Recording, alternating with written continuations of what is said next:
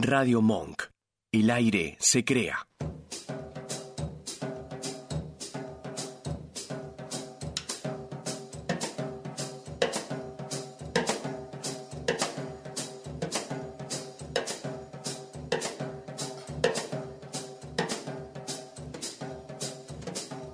Radiofonía, un programa de radio de psicoanálisis. Radiofonía y psicoanálisis, ambos hechos de palabras confluyen aquí. Entrevistas con especialistas y charlas con oyentes.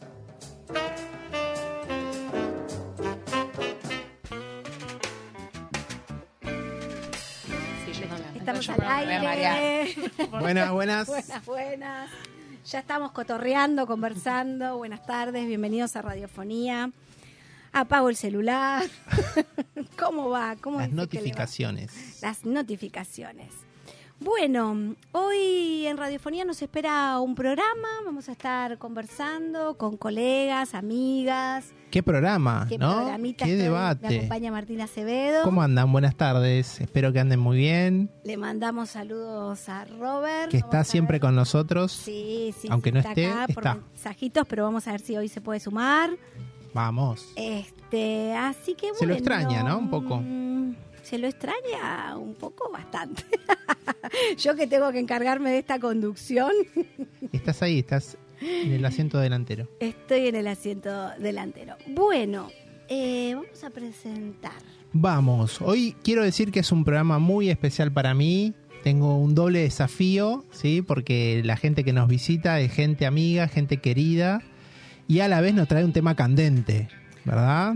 Vamos a presentar a versiones primero. a Presentamos a versiones, sí, que justamente es la gente que, que yo quiero también, ¿no? ¿Por qué no? Eh, la gente de versiones vienen hoy Vicky, Victoria Naut, ¿sí? Que es mm, coordinadora del área de formación de versiones, psicoanalista, licenciada en psicología de la Universidad de Buenos Aires. Mm. Y está Carla Selvaggi, licenciada en psicología de la Universidad de Buenos Aires, psicoanalista y directora clínica de versiones. Bienvenidas, chicas. Buenas tardes, gracias por la invitación. Eso, gracias. Gracias a ustedes por aceptar.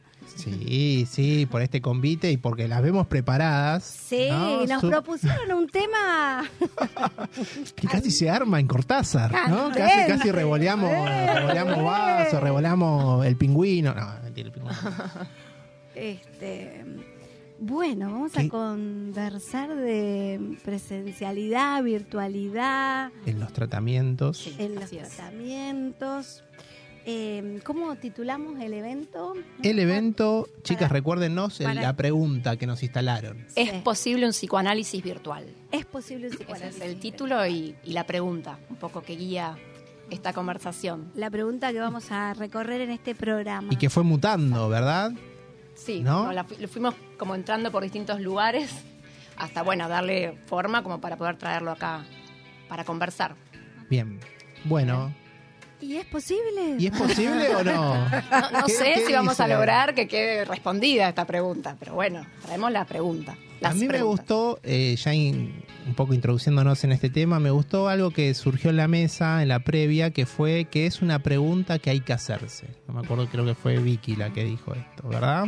Sí, sí, así, eso es lo que, lo que sostenemos, digamos, ¿no? Que es algo que, que hay que pensar en este momento, digamos, el psicoanálisis, ¿no? En 2023, post pandemia, ¿no? Como que nos encontró primero en marzo de 2020 con el cierre, ¿no? Con las restricciones y bueno, con una cuestión de la virtualidad como la única vía posible para, con- para empezar un tratamiento. Sí, un poco también eh, que fue una respuesta a la que nosotros arribamos como equipo de- en inversiones. Exacto. ¿no? Como hacernos de vuelta de la presencialidad, incluso en pandemia. En- ya en septiembre de 2020 fuimos volviendo digamos, Ujú. a la presencialidad, entonces un poco cuando tuvimos esta invitación, como que fuimos pensando por ahí algo que tenía una resonancia para el equipo, ¿no? Claro. En relación a la clínica. Sí, quizás volvimos un poco ahí, a, a lo que fuimos pensando en el 2020 y cómo llegamos hasta acá, quizás replanteándonos estas cuestiones, ¿no? Porque está claro que la virtualidad como algo así eh, tan presente en un psicoanálisis, digamos, vino con la pandemia. ¿No? Antes era algo excepcional, existía, pero no de esta forma. Entonces, bueno, por eso creemos que es eh, pertinente hacernos la pregunta ahora. ahora digo, como quizás lo que, lo que pensábamos en el 2020, lo que ocurrió fue que realmente nos encontramos frente a la imposibilidad de encontrarnos en el consultorio con nuestros pacientes. Eh, era algo concreto de la situación de ese momento y hubo que, responder con algo a eso, ¿no? Y ahí la virtualidad vino a darnos alguna eh, sí, respuesta posible para, para, darle continuidad a esos tratamientos. Eh, lo que quizás la diferencia con este momento del 2023 es que esa imposibilidad en tanto tal ya no existe. Ya, ya, no es que no podemos salir a la calle o no podemos encontrarnos. Entonces, nos parecía que la pregunta hay que reformularla en todo caso, ¿no? porque aún así sigue habiendo muchos tratamientos en modalidad totalmente virtual. Entonces se nos ocurrían con Carla quizás eh, como puntas o, o preguntas para guiar la conversación, dos preguntas. Una es la que le da título a esta mesa, digamos, ¿no? Repitámosla. Si es posible un psicoanálisis virtual. Bien.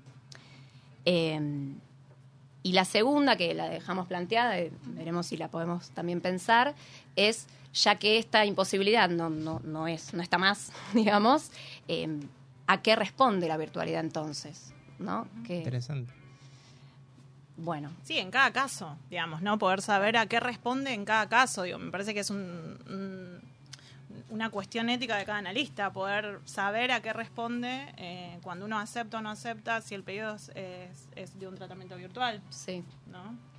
También un poco cuando empezamos a pensar eh, esto, empezamos como a tratar de ir a, a, cuestiones del orden de la teoría y de los conceptos del psicoanálisis que, ¿no? que nos sostienen la práctica y, y, un poco lo primero que encontramos es por ahí la referencia a Freud de los inicios cuando él empieza a, digamos a gestar el psicoanálisis de que el psicoanálisis surge como una experiencia de un empalme entre la palabra y el cuerpo no o sea nosotras como que lo que se nos empezó a formar es como la idea de que hay una hay algo que no es lo mismo que el cuerpo esté presente que que no esté y que sea un encuentro entre los cuerpos un análisis no del analista y del analizante entonces, digamos, como que el psicoanálisis surgió de ahí, de la conversión, de, de, ¿no? de la somatización, digamos, el trabajo fue por ese lado y había una cuestión, digamos, que puso, digamos, puso, eh, Freud lo que puso fue el foco en que esos síntomas tenían eh, un, un, un, enlace con, entre la palabra y el cuerpo.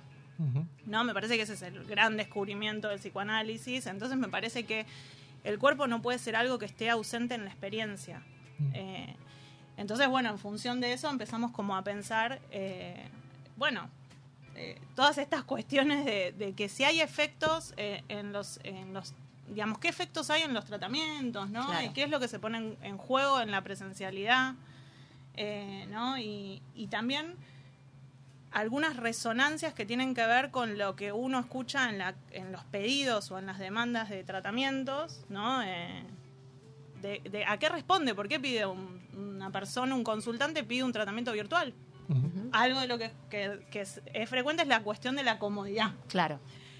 Y ahí nosotros un poco nos reíamos, porque la verdad que hacer un análisis no es una experiencia cómoda para nada, ¿no? Claro. Nunca lo fue, ni claro. antes ni después de la pandemia, ¿no? Entonces digo, bueno, hay que uno tiene que responder a esa demanda de comodidad también, claro. ¿no? ¿Y de qué manera o por qué? ¿O en qué caso sí, en qué caso no? Claro.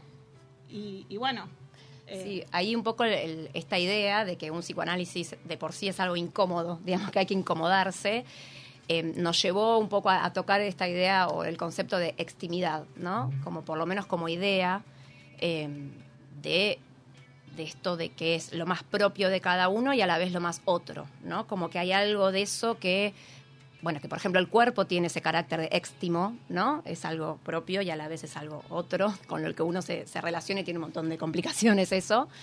Eh, y creemos que quizás la experiencia misma de un análisis es un pasaje por, por lo éxtimo, digamos, ¿no? Es decir, es como llevar algo de lo más propio y lo más íntimo de uno eh, a un otro, o a que haga un pasaje por un otro, ¿no? Y en esa vuelta por el otro hay algo que, hay efectos que se van produciendo en un análisis. Entonces, eso que creemos que está en el centro de la experiencia analítica, eh, no sabemos, porque la verdad, eh, obviamente que nosotros tenemos por ahí nuestra postura y nuestra idea sobre esto, eh, y, pero la vamos construyendo igualmente y reformulando todo el tiempo, pero igual como que nos interesa que quede planteada como pregunta. O sea, no sabemos si sin pasar por el encuentro presencial en- de los cuerpos, digamos, eh, es posible reproducir esa extimidad, digamos, que todo psicoanálisis mm, requiere como parte del proceso, digamos, ¿no? Hay algo de Es eso. más jugosa clínicamente la pregunta, ¿no? Dejarla ahí arriba de la mesa que dar, decir sí o no, digamos, Claro, ¿no? Entrar sí, en sí. eso o, o presencialidad sí, presencialidad no. Claro. Y, y antes de 2020, ¿cómo, cómo funcionaba versiones? ¿Ha- ¿Habían atendido ya pacientes eh, de manera virtual o era todo presencial?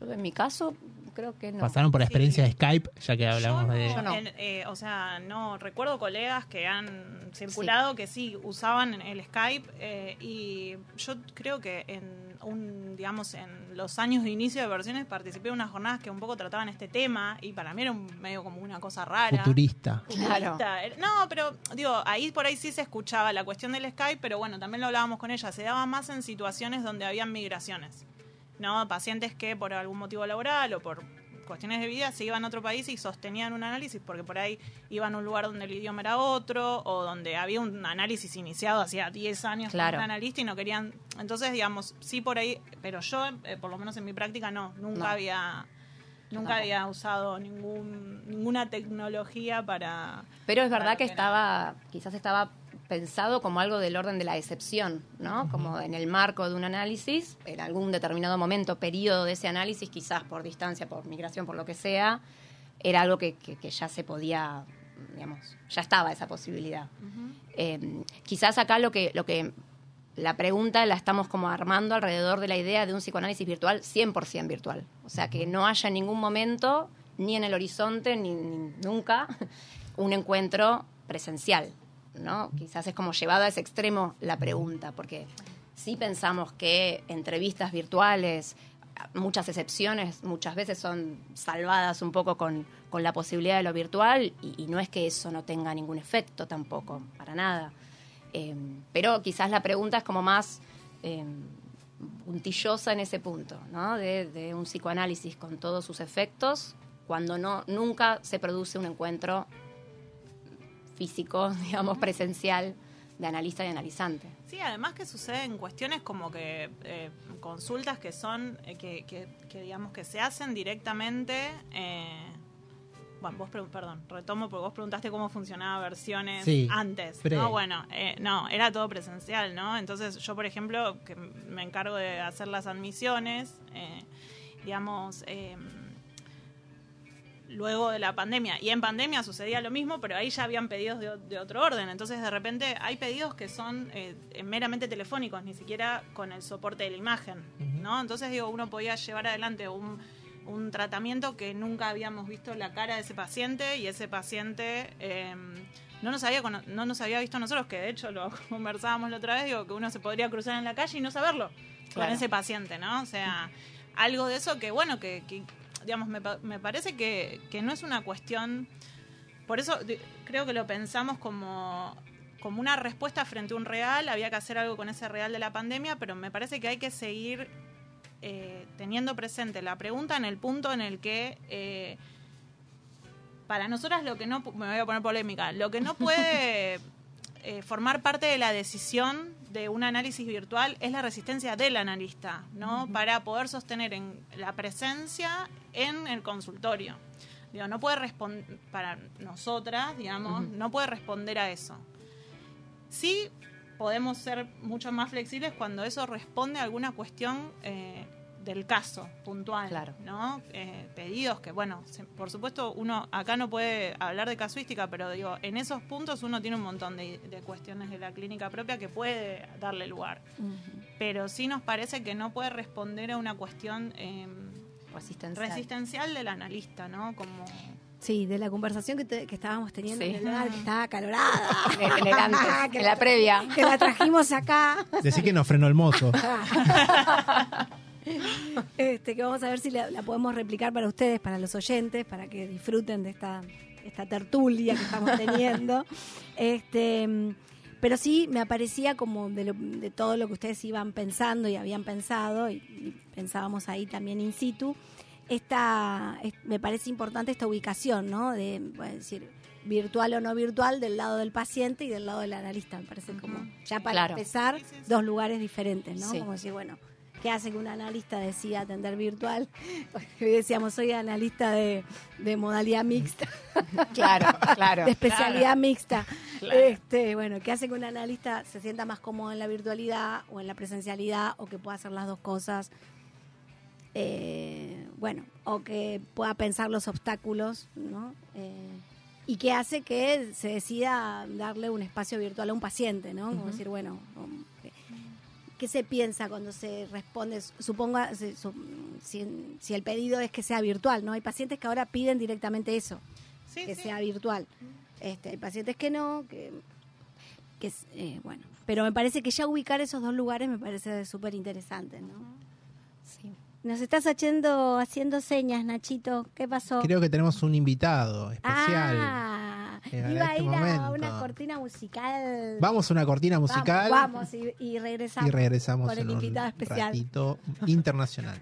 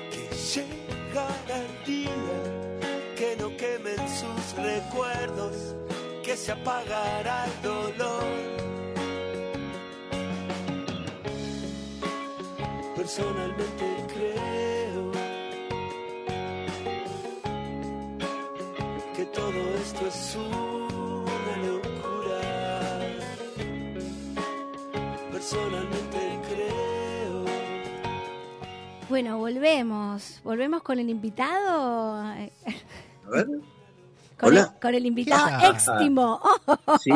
La Robert.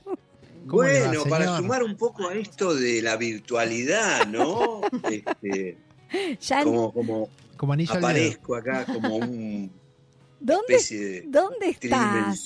¿Dónde estás? para, para seguir escuchando un poco, bueno, lo que están diciendo las colegas, ¿no? Las analistas.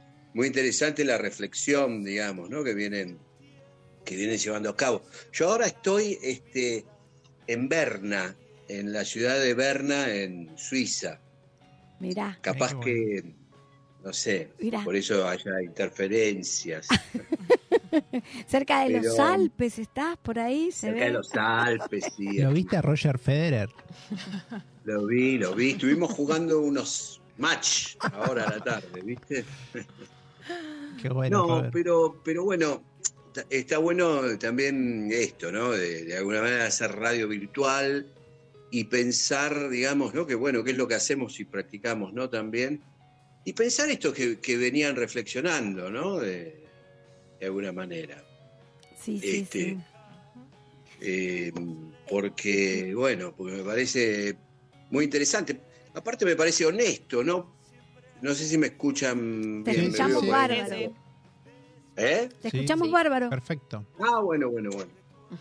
Este, no, me parece muy honesto también eso, ¿no? De reflexionar lo que están haciendo ahí en el estudio, digo, ¿no? Porque particularmente yo, particularmente, voy a hablar de algo personal. Yo con mi analista sigo eh, atendiendo, digamos, nuestras sesiones siguen siendo virtuales, digamos, o telefónicamente, como decían recién las analistas, ¿no? Y me parece como también válido como autentificar algo que se hace, digamos, ¿no? Como que no quede también por debajo de la mesa, digamos, ¿no? Como si fuera algo, viste, de segunda mano, ¿no? Como una segunda ciudadanía que de alguna manera uno podría tener. Sobre todo en los Alpes, ¿no?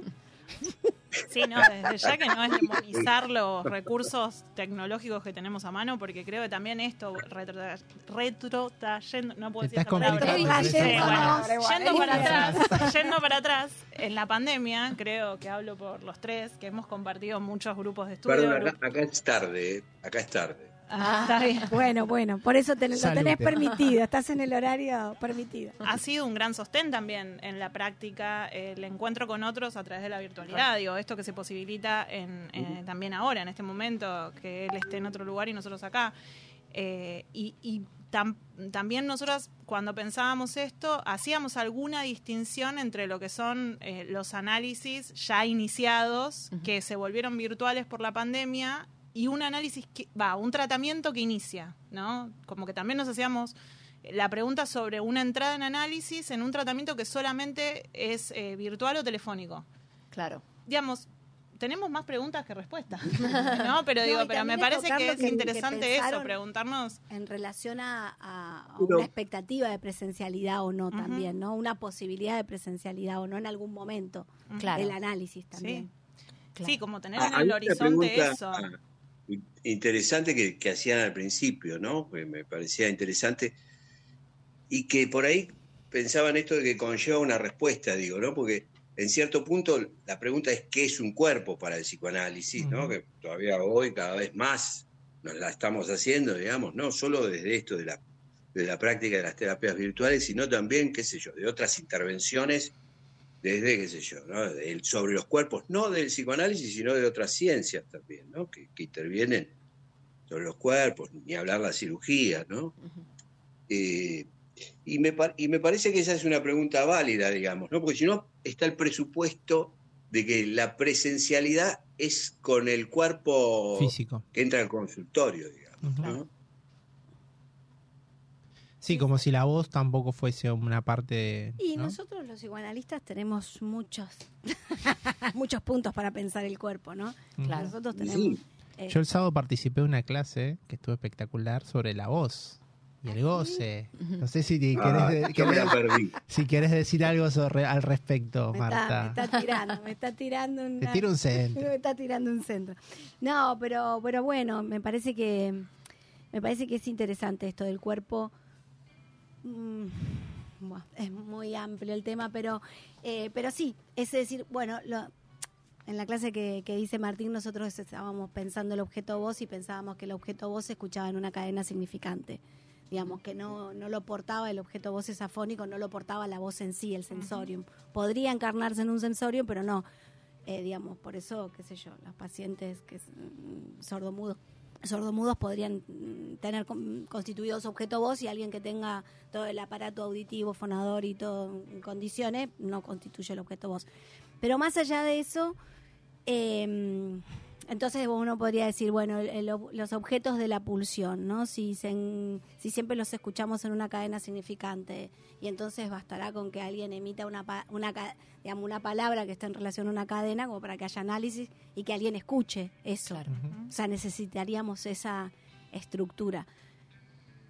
Eso podría ser una explicación que diga que lo virtual eh, podría alcanzar, pero las chicas Encontramos al- una referencia eh, a Lacan, no, va, de Lacan, del seminario 19, que, que remite a que él decía, no voy a citarlo textual, pero lo que él decía es que cuando él recibía un paciente, eh, se tomaba ciertas entrevistas preliminares, se daba una confrontación de los cuerpos y que una vez que eso pasaba, eso ya podía faltar.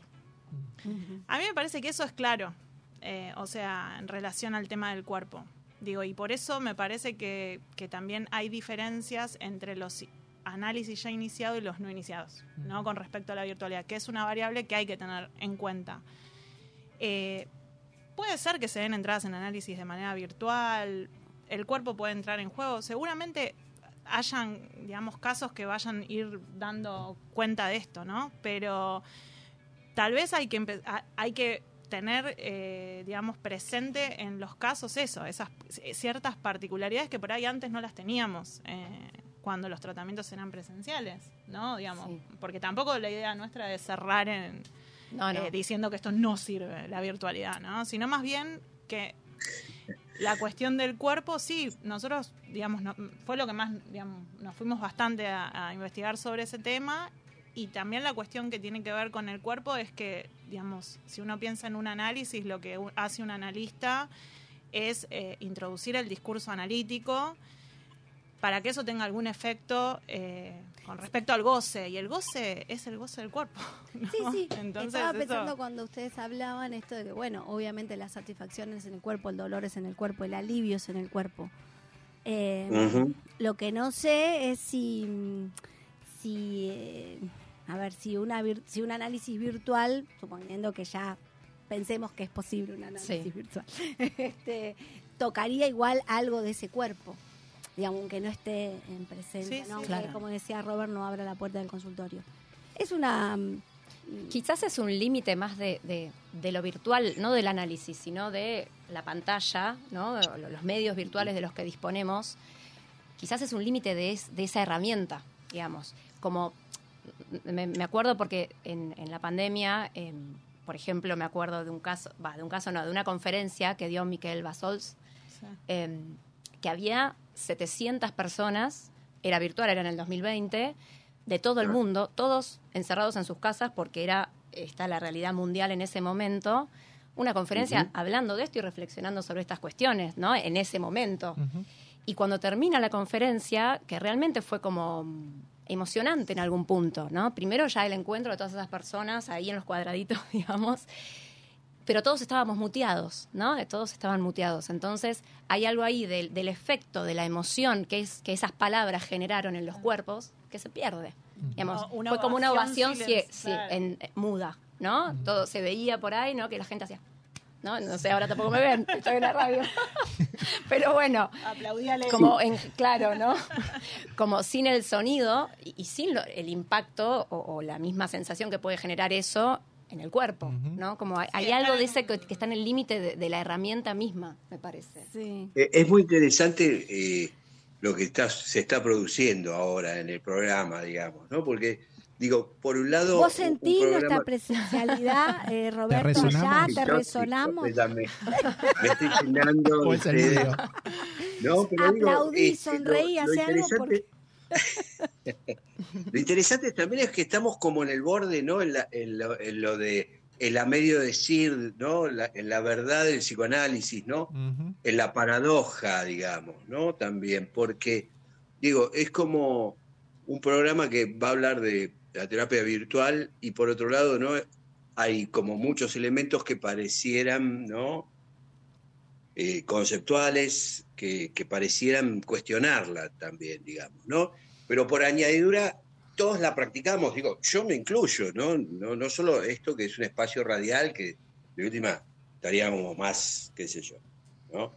Menos superyoico, digamos, o menos atravesado por lo conceptual, pero digo, porque me parece como interesante esta, esta dimensión paradojal que quizás plantee ¿no? la terapia virtual en términos ¿no? de, de- esto, de lo que a veces sucede, digamos, ¿no? y, de, y de las especies de creencias en las que caen los analistas, ¿no? en relación al, al bagaje teórico que, cargamos también, digamos, ¿no? Porque, porque es verdad que el análisis tiene que ver también con una praxis y, y una praxis tiene que ver con, con la articulación con, con lo que nos toca, digamos, ¿no? En ese sentido, lo que pasó en la pandemia este, fue como, como estabas diciendo, digamos, ¿no? Todos nos sentimos como autorizados, digo. Eh, y, y lo vemos solo en el, en el análisis, digo, en realidad estaría bueno que fuera a nivel social, porque en realidad estaría bueno para la salud mental, ¿no? Que la gente pueda laburar también desde su casa y estar más tiempo con sus familias o, digo, ¿no? Este, Bueno, en relación Eh, a eso, eh, Carla y, y Victoria, a mí me parece súper interesante este programa y las preguntas que ellas se vinieron haciendo y que traen para compartir, porque también se preguntaban algo que fue surgiendo cuando veníamos caminando sobre el amor de transferencia, ¿no? Entonces yo pensaba si es posible un amor virtual, Claro. porque ¿no? Claro. nuestra estructura es, es así, es, es una cura por amor, no, no se dice así tan porque bueno, pero este si lo tenemos que pensar podríamos decir es una cura por amor y si es posible un amor virtual y también eh, un amor Mm. solo virtual, ¿no? Digamos. ah. Y también es interesante lo que planteaban Victoria y Carla en el sentido de por qué esto llegó para quedarse. Me resonó esa pregunta que ustedes, se hicieron ustedes, porque uno podría decir, bueno, podríamos haber pasado la pandemia y bueno, listo, volver a los consultorios. Que, que además lo llamativo es eso, que eh, tanto en colegas como en pacientes era una queja la imposibilidad del encuentro. ¿No? O sea, todos nos quejábamos de que no nos podíamos ver con los afectos, con los amigos, que no podíamos festejar un cumpleaños, que no podíamos ir al analista. ¿no? Los que nos analizábamos. Y los pacientes se quejaban de que, digo, han paci- hay pacientes que han dejado, en- ¿no? A Sí. todos nos ha pasado que dejaron los tratamientos porque no se hallaban con la virtualidad. Y sin embargo, hoy en día estamos en una situación donde se instalaron los tratamientos, ¿no? Se instalaron fuertemente los tratamientos virtuales, ¿no? Hay colegas que atienden, Sí, lo pensábamos ¿no? sí. Eh, Entonces digo, eso es, es- eso es interesante. Algo sucedió, ¿no? Digo, bueno, nosotros no somos sociólogos, no nos vamos a poner a, a investigar en, en eso. Va, va, que le No. interese sí. Pero digo, pero sí lo que me parece importante es que quede claro que, o sea, nosotros, con- digamos, consideramos que los, los tratamientos tienen efectos. Lo que nosotras por ahí nos preguntamos, y, eh, y es una pregunta que nos está impulsando, es saber si eso eh, tiene un efecto analítico, ¿no? En el, guiándonos por la dif- diferencia que hacía Lacan entre efecto terapéutico por el mero hecho de hablar o un efecto analítico que tiene que ver con una, una modificación en la posición. posición subjetiva de ese consultante. Sí, No, si que eso Eh, particular- particularmente yo de- dentro del efecto analítico considero que se sostenga la práctica ya es un efecto analítico, ¿no? Sí, lo que pasa es que el efecto, el efecto de, O sea, porque analítico de última, es el lo, efecto del lo al tiene que ver con que el paciente siga hablando, digamos, ¿no? Sí, pero también pensamos que como que no es solo eso. O sea, es verdad que, que en un psicoanálisis se habla, digamos, pero Después pensemos si hay una cura analítica, pero digo, claro. habría un análisis. Sí pensaba en esto que decía Carla, no como sociólogos que no somos, digamos, pero sí me parece que la pandemia tuvo todo el estatuto de un acontecimiento, digamos, si quieren, traumático, ¿no? Para todos y para cada uno también, donde hay algo que ya no es como antes, digamos. Eso, eh, para el cada uno me parece Claro. que es el punto. Claro. ¿no? Porque, digamos, el, ahí Sí. cuando decidimos un paciente que sea virtual el tratamiento, bueno, para cada uno, ¿para quién, no? ¿Qué- Claro. qué- sí, Es que ahí- así, ahí o- o creo- por qué tiempo, ¿no? Porque ustedes decían, bueno, puede ser que alguien tenga un efecto terapéutico, un efecto más parecido a la cura, un efecto analítico, pero que en algún momento se requiera de una presencialidad también, Claro, digamos, ¿no? Y puede ser, claro. qué sé yo, claro. esas cosas que fui pensando con ustedes. Sí, quizás po- por eso por ahí el tema no es tanto dar una respuesta a esto, pero sí nos parecía como una mm, eh, decisión ética, incluso como psicoanalistas, hacernos estas preguntas, porque si no queda como por una inercia, ¿no? Que uno no sabe muy bien por qué hace lo que hace, digamos. Y no responder a- Y es que mercado, ¿no? el- el claro. caso- Está muy bueno estar Vamos. cargado de preguntas y no de respuestas. ¿eh? Claro. La respuesta te la debo. La pregunta. Acá dejamos está- todas estas preguntas. Pero se redobla también esto del caso por caso, porque si no se repite como un mantra, ¿no? Como un, Claro. hasta casi a veces como un significante vacío, bueno, caso por caso. Igual algo de la época, como bueno, época Es de la algo de la virtualidad, hacemos todo, digo, hay algo ahí. Hay un redoblamiento a eso, al bueno, por qué, el, el- el cómo. Está Claro. bien, ok, sí, bueno, cómo, por qué en cada caso. Me parece que eso, sobre todo que estás en las admisiones, Sí, sí, sí. eh, que es importante hacer ese, hacer ese tipo de preguntas, ¿no? Sí, y además digo, bueno, en este, en este espacio son un montón de preguntas que uno después las sostiene en la praxis como analista con una ética. Entonces Claro. uno, ahí sí hay respuestas donde dice, este paciente, por determinado motivo, no es para virtual. ¿No? Digo, se queda corto, Ahí, veces se ahí queda corto lo tenemos virtual. otro tema más que ahora.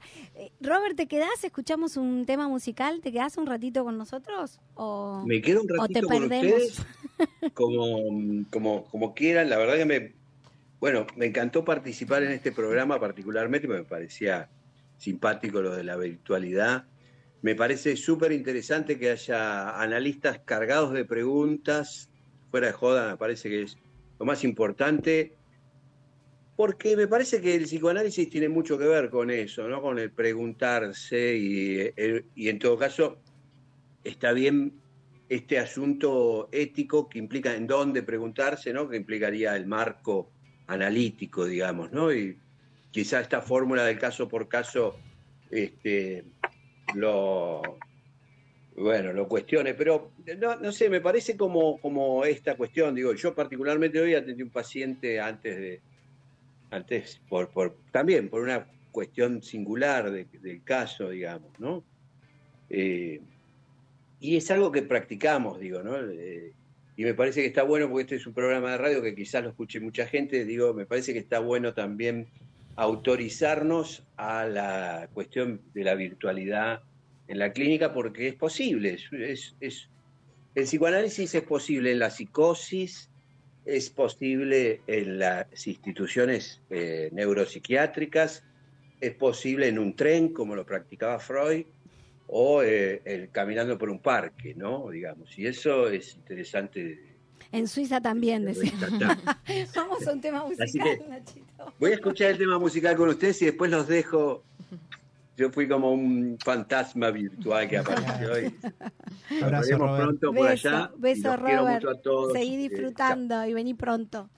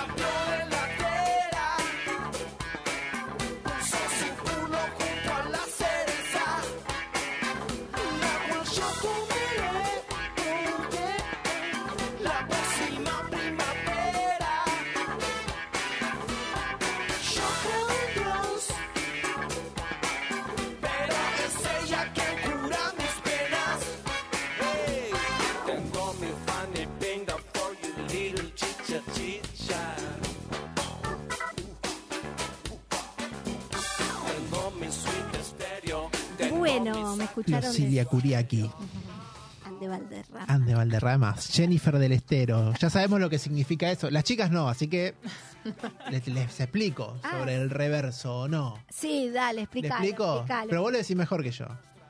Puede ser el reverso del psicoanálisis o el reverso del psicoanálisis. Entonces en estos minutos le vamos a... A veces traigo cosas literarias, a veces traigo poemas un poco divertidos. En este caso creo que vale la oportunidad ya que voy a contar un secreto que es que yo también pertenezco a versiones. O sea, yo como que me desdoblo un poquito hoy. Y traje algo que escribimos en 2018, prepandemia. O sea, así que están preparadas, tienen trajeron pañuelos. ¿Quiénes escribieron? es una buena pregunta. Hacen buenas preguntas las chicas. No dejan pasar nada por alto. Nada, no te dejan pasar una. Bueno, vamos con es un texto fundacional, ¿sí? Que, que intenta ser un poco re- reflejo del- de nuestra práctica. 2018, decía así. La institución del psicoanálisis en sus versiones. Se llama. La institución psicoanalítica abre al menos dos sentidos posibles de leer lo escrito. Una que apunta a la institución como organización física y la otra como un movimiento, como acto instituyente. Este último es el que merece un mayor desarrollo. La institución psicoanalítica o la institución de un psicoanálisis posible nos habla de un acto político, de la apertura de un espacio que alberga una finalidad. Dicha finalidad no es más ni menos que la, la transmisión del acto analítico. En este punto es importante destacar que el agente de este acto no es la institución, la cual es el espacio en el cual el discurso se sostiene, sino que es el analista quien instituye el acto y que, amor de transferencia mediante, propiciará efectos. Lo que el psicoanálisis instituye es la transferencia como campo donde tiene lugar el acontecimiento freudiano, el descubrimiento del inconsciente como reedición de la experiencia del análisis. Cada versión del análisis va bordeando dicho descubrimiento. Transmitir las consecuencias del acto refiere a que no existe un saberlo todo, que hay algo que Freud llamó castración y que no tiene que ver con la ausencia del pene. Se trata de transmitir una ignorancia docta. devenida como consecuencia del análisis personal en primera instancia. Así que desde nuestros inicios, por allá, por 2018 y antes también, nos aferramos al famoso trípode, análisis propio, supervisión de casos y formación continua. En relación a este último punto, abrazamos la idea de que para que se produzca un efecto de transmisión, el psicoanálisis no puede emparentarse al discurso universitario. Nos proponemos como una institución sumergida en la interdiscursividad de la polis. Y vaya si el tratamiento con infancias no nos mete en ese berenjenal. Pero a su vez lidiamos con la extraterritorialidad de nuestra praxis. Esa apuesta al uno a uno apostar a lo más singular de cada paciente, reza nuestro Instagram, arroba versiones psicoanálisis, hace lugar a la versatilidad de estilos. Es el desafío que hemos decidido afrontar. Desde allí elegimos versiones como nombre que nomina nuestra institución. Sí, nombre que nomina, ya que nominar implica hacerse representar por un significante que posibilita a otros. He ahí el fundamento ético al cual suscribimos Carla Selvaggi, Victoria Naut y Martina Acevedo. Qué lindo. No lloraron. No, yo, viste que Sí, hice un esfuerzo. pero- ¿Sabes cómo levanta el rating? ¿Vos Es un creés antes y que tenía que llorar? Bueno, quería traer esto un poco a colación, ¿no? ¿Este es el estatuto? Este es el, Estatuto fundacional. Este es el estatuto. este es el estatuto. Voy a contar un poco la cocina, digamos. Yo a Carla conozco desde 2011, por ahí, cuando empezamos a dar nuestros primeros pasos en la clínica y siempre, digamos, creo que nos unió más ese- esa cuestión de, de la transferencia al psicoanálisis. Y en esa búsqueda, que porque siempre nos hicimos preguntas, somos preguntones, nos encontramos a alguien que andaba en búsqueda, que era también Victoria. Victoria en 2016, 2017. Claro, lo primero que recibió Vicky es eh, Ah, esa sí. copia, Directamente. ¿no?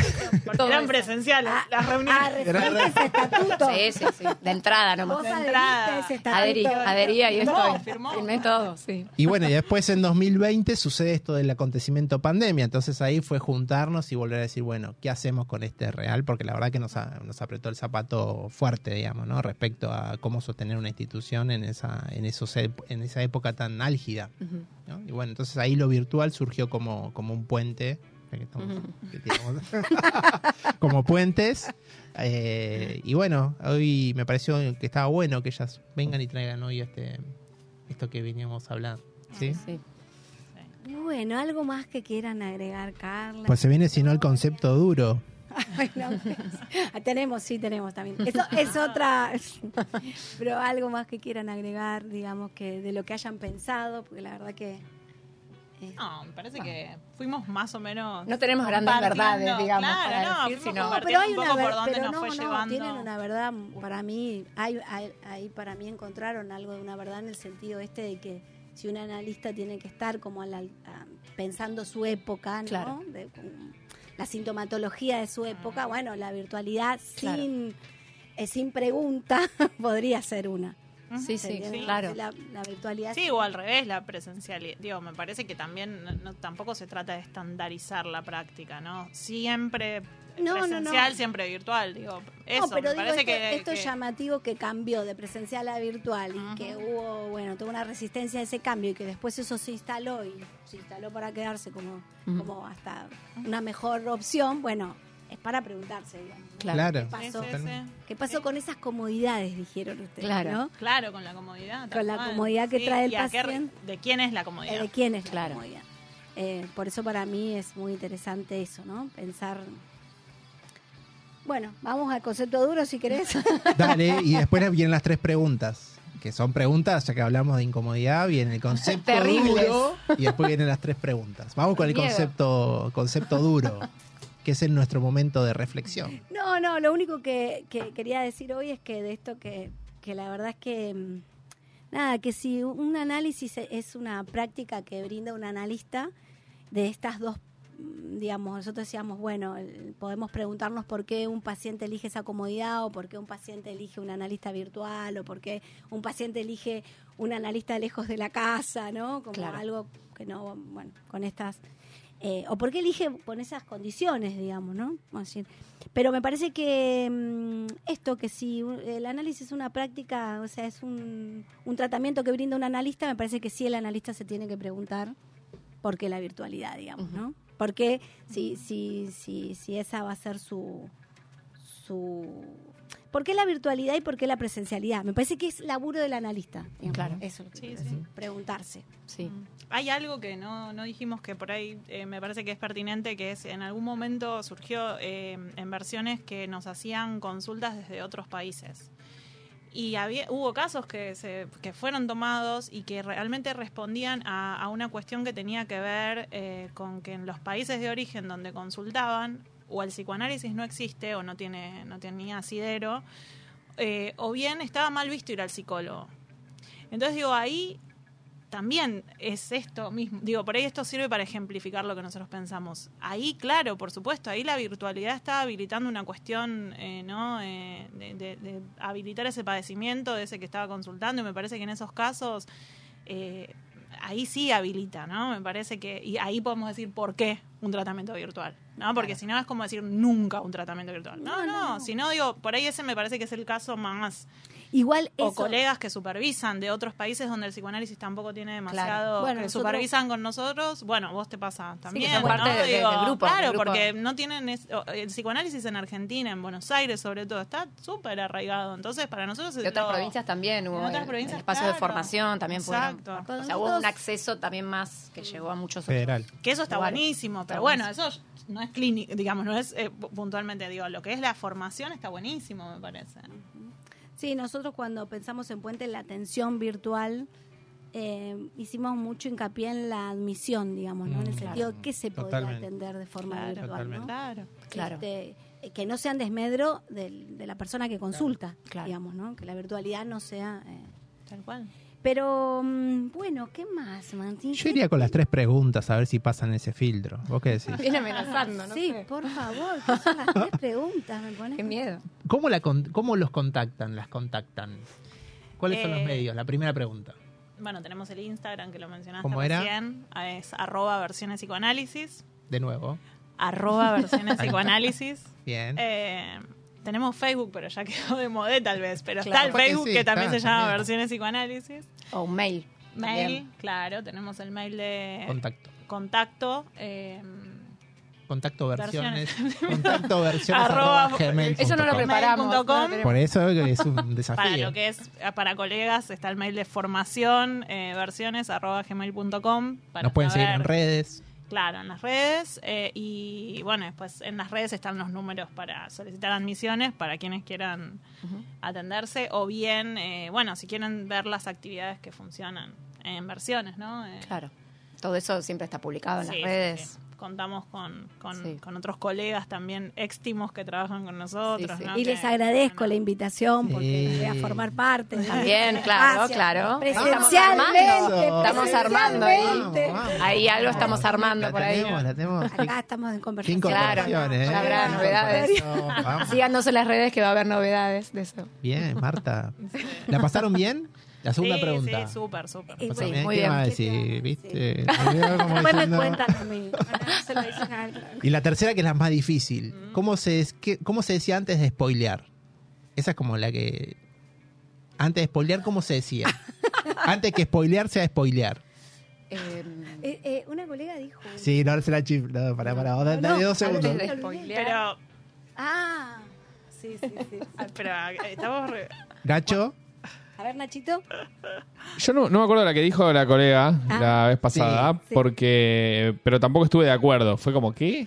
¿Qué Ah, dijo? pero No me acuerdo. Quemar. ¿Quemar? quemar. Qué mar. Ah, ella dijo de quemar. Sí, ah, no no, me entonces sí quemes, la banco. no me- Sí, está bien, quemar. Pues me, la- me acordaba Dos que había puntos dicho para otra quemar. cosa. Bueno, se la dejamos para que la piensen. Sí, chicas, sí, las, puede las ser. maté, las maté. Las mataste, No, no. Nos envían las respuestas por redes los oyentes porque tenemos esa duda y Martín y yo no Yo no podemos puedo dormir. quedarnos. bueno, un gusto, un gusto haber tenido igualmente. versiones Gracias. acá, a ten- Sí. de haber tenido a Victoria y a Carla acá conversando con nosotros. Y pronto Gracias. vas a venir vos a dar un hermoso curso. Sí, Sí. sí, sí. Marta. Eh, Y no, un aplauso. Nacho nos, nos está eh, achicando el... Más fuerte, ahí está. bien. Bueno, damos por finalizado el programa de hoy. Espero que a nuestros oyentes les haya gustado. Un saludo a Laura Fernández, que es mi amiga y Vamos, fan Laura. número uno de Radiofonía. Te La quiero. queremos, la queremos. Y beso, beso para todos. Próximo martes, 16 horas en Miguel Lares. Miguel Ares. Y vamos a estar hablando de eh, cómo, si es posible la transmisión, cómo es la transmisión del psicoanálisis hoy, y toda Ah, esa transmisión bueno, oral. estamos escrita. Epa, epa, epa. Bien, buenísimo. Bueno, gracias. Gracias. Hasta luego. Hasta luego.